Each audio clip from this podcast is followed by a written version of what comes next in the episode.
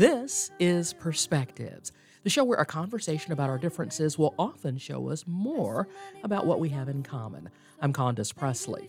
Here is something that I'm certain we all have in common a desire to win. Many of us never take the field, yet we feel every hit on every player on our favorite teams. My guest is an author. His name is Jason Reid. He is a sports writer and senior NFL writer for Andscape. That's ESPN's platform for exploring the intersections of sports, race, and culture. Jason's book is Rise of the Black Quarterback What It Means for America. In this book, he chronicles both the history of black players in the NFL, such as Warren Moon, and the recent careers of groundbreaking black quarterback Colin Kaepernick. Now, I need to let you guys know that Jason and I talked after the first decision about Deshaun Watson from Gainesville and not this week's 11 game suspension and $5 million fine. Jason, welcome. Hey. Thank you for having me. You're talking to a Metro Atlanta audience, and Deshaun Watson is from just up the road in Gainesville. What is your take on the league's ruling and his initial suspension? Do we have a couple of days to talk about this? Because I, well, I we got a little bit of time. Okay, but I, I can talk about. It's you know with the breaking news of it all, we should start. There. Yeah, yeah, yeah. So everyone knows that there are a lot of people who are up in arms that Deshaun Watson only, uh, and I say only, received six game, uh, six a six game suspension uh, based on the allegations about the things that happened with him in violating the NFL the NFL's personal conduct policy. And you know, I get why a lot of people feel that there should be more here because even though two grand juries in Houston declined to ind- eh, declined to indict him, the reality of it is the optics of the allegations look so bad that a lot of people feel more has to be done here.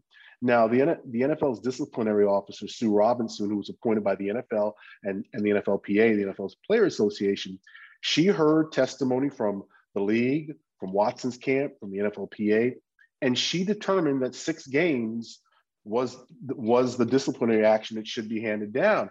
And in her 15 page ruling, yes, she said Watson this this did not look good. I'm paraphrasing right now. I'm not, this is verbatim.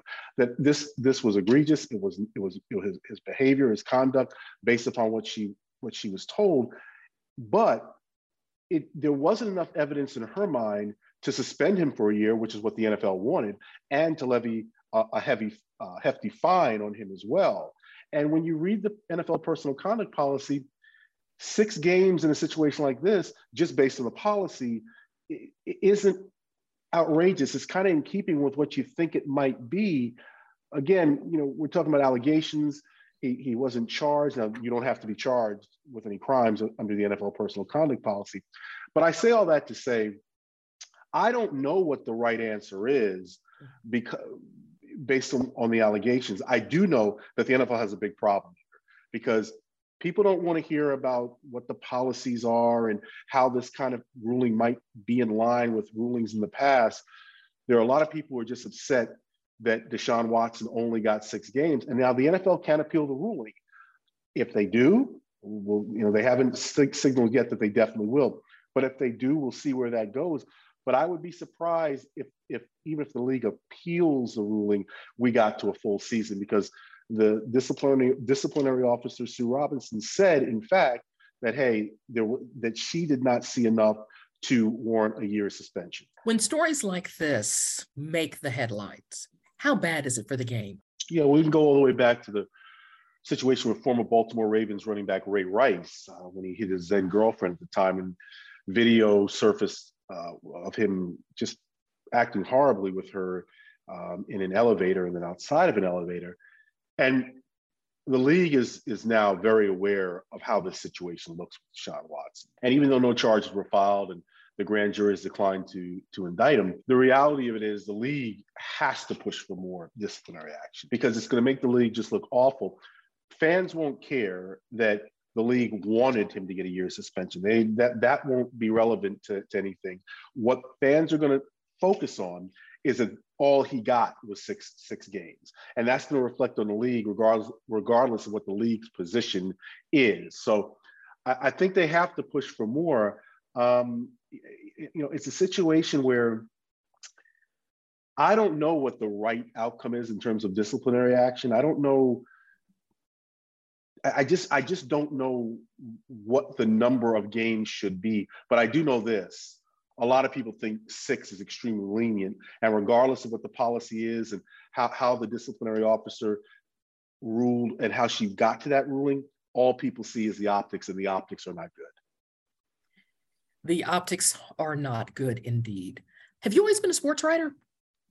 Yeah, well, I um I went to college to be a sports to I went to college to study journalism, and um, when I started out my career, yeah, I I did a couple of internships when I worked outside of sports, but since I've been a, a working professional, graduated from college journalist, yeah, I've been a sports writer. And how did you luck into this very well uh, positioned role at Andscape with the ESPN, where you're talking about race and sports and culture? Well, I uh, started my career. I, I, went to the University of Southern California in Los Angeles, and uh, after I got out of school, I worked at the Los Angeles Times for a very long time, um, 15 years actually, and I covered the Los Angeles Dodgers there, and then I moved to the Washington Post, where I covered the uh, Washington Commanders. Now they used to be called the Washington Redskins, and I became a columnist at the Post. And then after that, I moved on to ESPN as a NFL columnist and a, a senior NFL writer. So when uh, ESPN started what was then called the Undefeated, and its name has since been changed to Andscape. Uh, one of my former mentors, one of my former mentors, was brought in to run uh, the Undefeated, and he brought me over from ESPN. It's all part of the same company, but he brought me over to ESPN, and I've been writing about race in, in, in the NFL now for uh, going on seven years. How is it now that your book, with all of the history and all of the stories that you tell, is only being published in 2022 because it was written by you? Well, this is a story that's more than 100 years in the making. It really starts at the beginning of the league. And I, I, you know, I don't know why this type of book wasn't done previously, but I know for me that, you know, in, in 19, in 2019, excuse me, I, I did a project on African American quarterbacks in the league and how they had this unprecedented year. It just was something like we had never seen before. And going from there, uh, some people told me we should write a book on this. So at least, at least for me, the reason it's coming out now is because I I did this project and that pro- and the project led to this, and that's been in the last few years. Uh, and you know what? I'm glad I'm the one to do it. Let's talk about the history of the black quarterback in the NFL. I mean, millennials and Gen Zers really don't have any concept of a time when there was no Patrick Mahomes or other black quarterbacks the way we see them as franchise players today. Yeah, absolutely. And, and, and that's one of the things that I hope uh, younger football fans will take away from the book. You know, if you were born, uh, you know, before a certain time, you don't know the history that occurred you know, unless you unless you research it. And it really it, it's it's it's a, a, recent occurrence that you have so many black quarterbacks, especially superstar black quarterbacks.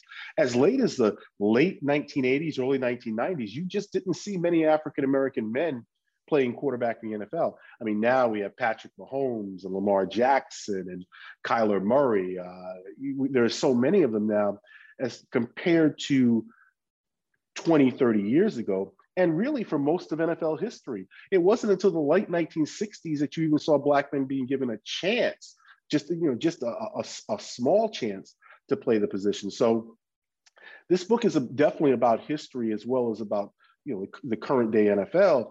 But I, I hope younger fans read this and get an, uh, gain an appreciation and understanding of where this game is coming with relation to, to black players being allowed to play that position. In your introduction, I mentioned Warren Moon. Uh, tell our listeners about some of the other historic groundbreakers, some of those early icons of the sport, black quarterbacks.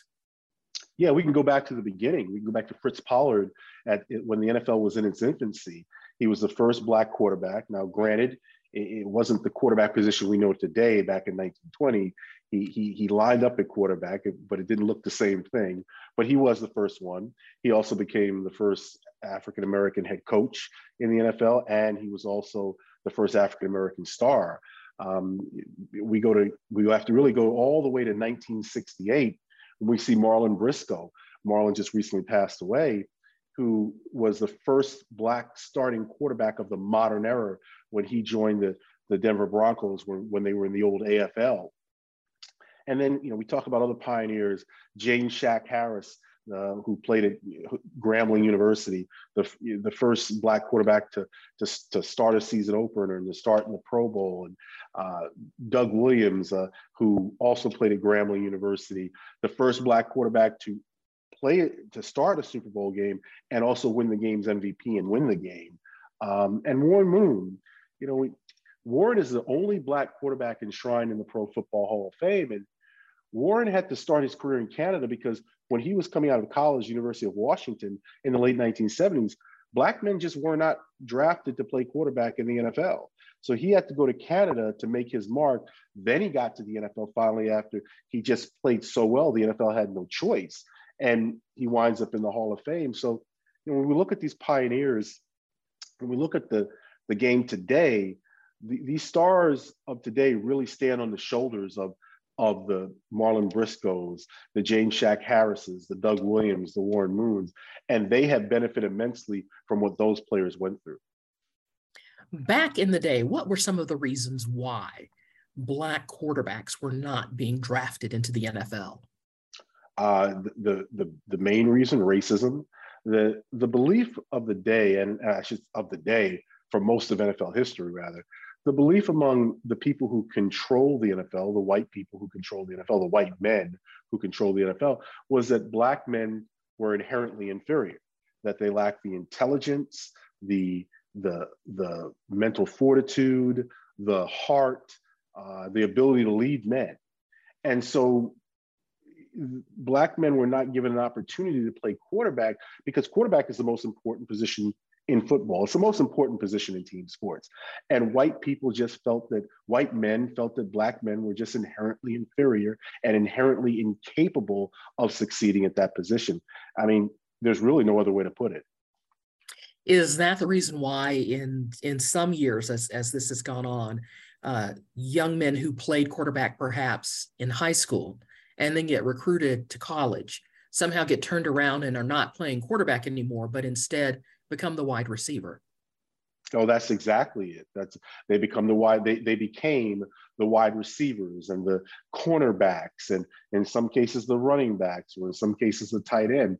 But they were they were moved as a practice. It wasn't it wasn't something that there was a well. Let's evaluate this player as an individual. It's like no, if you're a black quarterback in high school, um, and I'm talking about as, as as most as recently as the 1970s, early 1980s, if you were going to a major football power college like your University of Georgia, you were not playing quarterback there. You were getting moved to, to one of these other positions. And you know, who knows what what could have happened for so many of these schools, these colleges, if they had let those players actually play quarterback.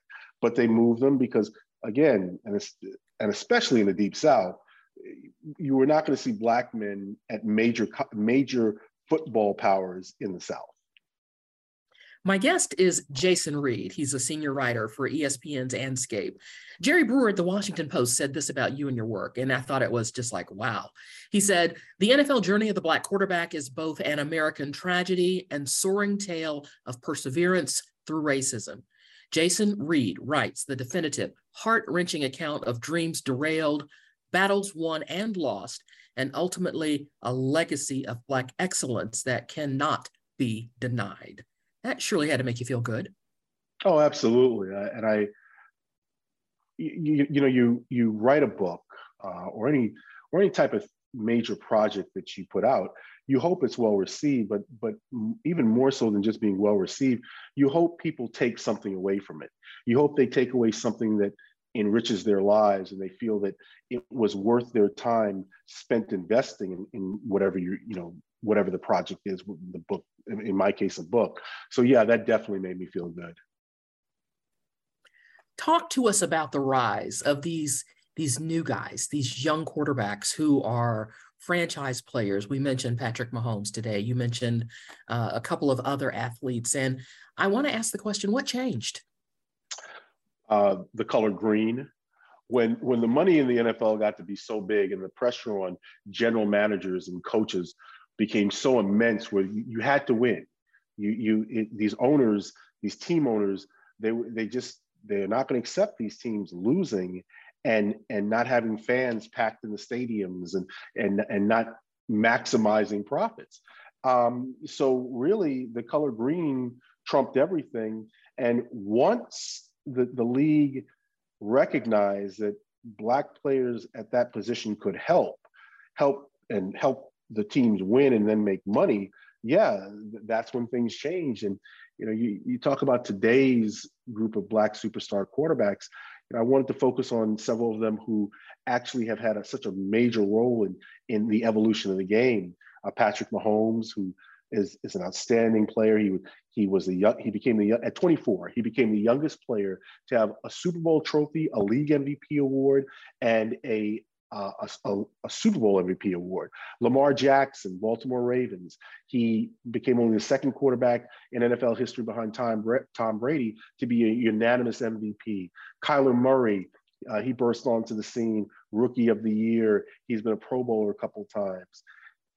There are so many of these guys who, now who we take it for granted that they're, they're superstar quarterbacks and they happen to be black but it it didn't used to be that way at all. Tom Brady, I think, turns 45 this month. And after being retired for less than a month, maybe about a month and a half, he's back in the game. In fact, Atlanta's Julio Jones is going to go and catch with him down at the uh, in Tampa Bay.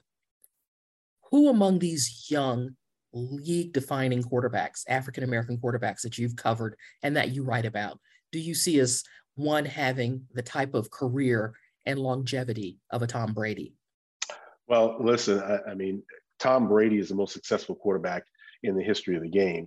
Now, I, I, don't believe he is the most talented, but he is the most successful. He's got all those Super Bowl rings. And to have the type of longevity he's had, you have to be blessed with some good fortune. You know, he, he did have a, a season ending injury one year earlier in his career, but he has been able to get through the grind of these NFL seasons. I, would say that if he can remain healthy, Patrick Mahomes could could do some. He's already done incredible things, but he could do more incredible things. Uh, I look at a Kyler Murray. Uh, I look at a, a, Lamar Jackson. Now his game is a little different because he relies more on, on his running and his speed to set up his passing. But if he can remain healthy, he could do great things. Russell Wilson, who's kind of the dean of the group, who's now with the Denver Broncos, he's had a great career. Now, in terms of anybody getting to be like Tom Brady and winning this, you know, the seven Super Bowls, I don't know about that. But I do believe that this current group and other players coming from, from the college ranks and other younger black quarterbacks, uh, Trey Lance in San Francisco, Justin Fields, you know, if these guys can stay healthy and and their organizations can put good teams around them, yeah, I think the sky's the limit for a lot of them. What can we as everyday people take away from the leadership traits that we see in these young superstar athletes that we can apply in our own lives whether it's it's in parenting our own children? And because kids look at they look up to these athletes how can we take their success and their example and implement some of those um, behaviors and and traits in our own homes you know, I think about that in my household. I have a 15 year old uh, boy and a 13 year old girl. And I love the fact that they are into sports because you can learn a lot about sport. You can learn a lot, a lot about life and teamwork and perseverance and dedication and, and, and focusing on a goal and trying to achieve it. And when we look at these, these young superstar Black quarterbacks, the amount of work that they have put in to reach the level that they've reached that's something that everyone can look at and say, hey, work ethic, that has to be the foundation. And, and I know with my own kids, I love it when my daughter, she plays soccer. I love it when she wants to go out to the field and work. I love it when my son wants to go with his, you know, with his buddies and run routes because life is about seizing opportunities, but you have to put yourself in a position to seize opportunities. And that's doing the hard work on the front end to be prepared and ready when that call comes. So let me ask you this Is uh, Kaepernick ever going to work again? You know, I wrote back in 2017 that that he that the NFL was done with Colin Kaepernick and that we'd never see him in the game again. And look, there's no credible argument from a football standpoint why Kaepernick has been out of the game. He was more than good enough to be on an NFL roster. We can debate how many teams he could have started for. We can debate where he ranks among the quarterbacks, the active quarterbacks, or the quarterbacks who should be active. But th- th- there's just no argument that he should not have been in the NFL. He's not in the NFL because owners, team owners, are still angry at him and don't want him around because he messed potentially mess with their money because white fans, and I say white fans because the the stance that Kaepernick took, polling tells us that the that these reaction to what he did largely fell along racial lines. Generally speaking, according to polling, black people supported and believed in what he was doing, and generally speaking, according to polling, white people didn't. So NFL owners were were angry at him, NFL team owners, because white fans were angry and because their corporate partners were angry. And they just didn't want anything to do with him. And he was shut out of the game. And now I think that that's still the biggest reason he's not going to get back in. But I, I think another reason is Kaepernick, because of what the NFL did, the NFL made him a martyr and he became this global icon, not just a sports icon, but a global icon. And I, and I, my belief is is that if any team were to sign him, what would happen is the next time there was a, a, a police involved shooting with a young African American male, and the odds tell us that's going to happen again. The whatever team signed him would be just flooded by, by inundated by reporters from all over the country to get his opinion about these things. And I think that owners don't want to have that in their facilities, especially if he's a backup quarterback. And now the backup quarterback has 50 people around his locker. Um, so I, I think that his his celebrity and his icon status is another reason why NFL owners don't want him. But first and foremost, I still think they're just angry at him that he drew attention to these things and he upset white fans. I really believe that's what it is. The book we're discussing is The Rise of the Black Quarterback What It Means for America.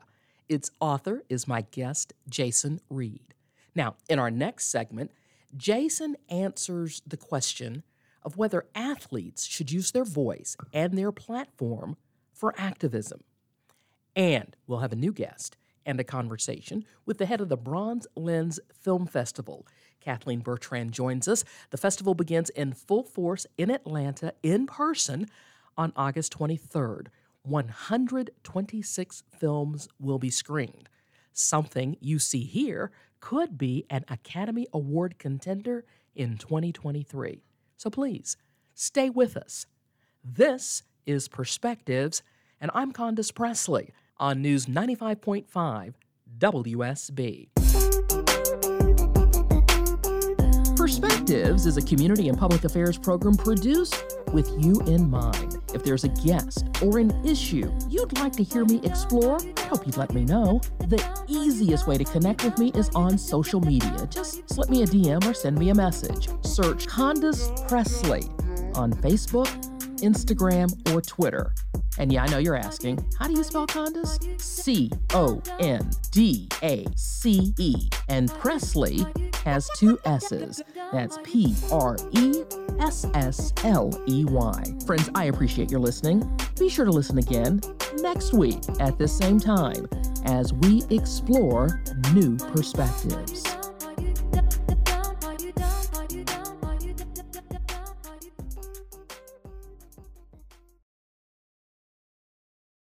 For the ones who work hard to ensure their crew can always go the extra mile, and the ones who get in early so everyone can go home on time, there's Grainger, offering professional grade supplies backed by product experts so you can quickly and easily find what you need. Plus, you can count on access to a committed team ready to go the extra mile for you. Call, clickgrainger.com, or just stop by. Grainger, for the ones who get it done.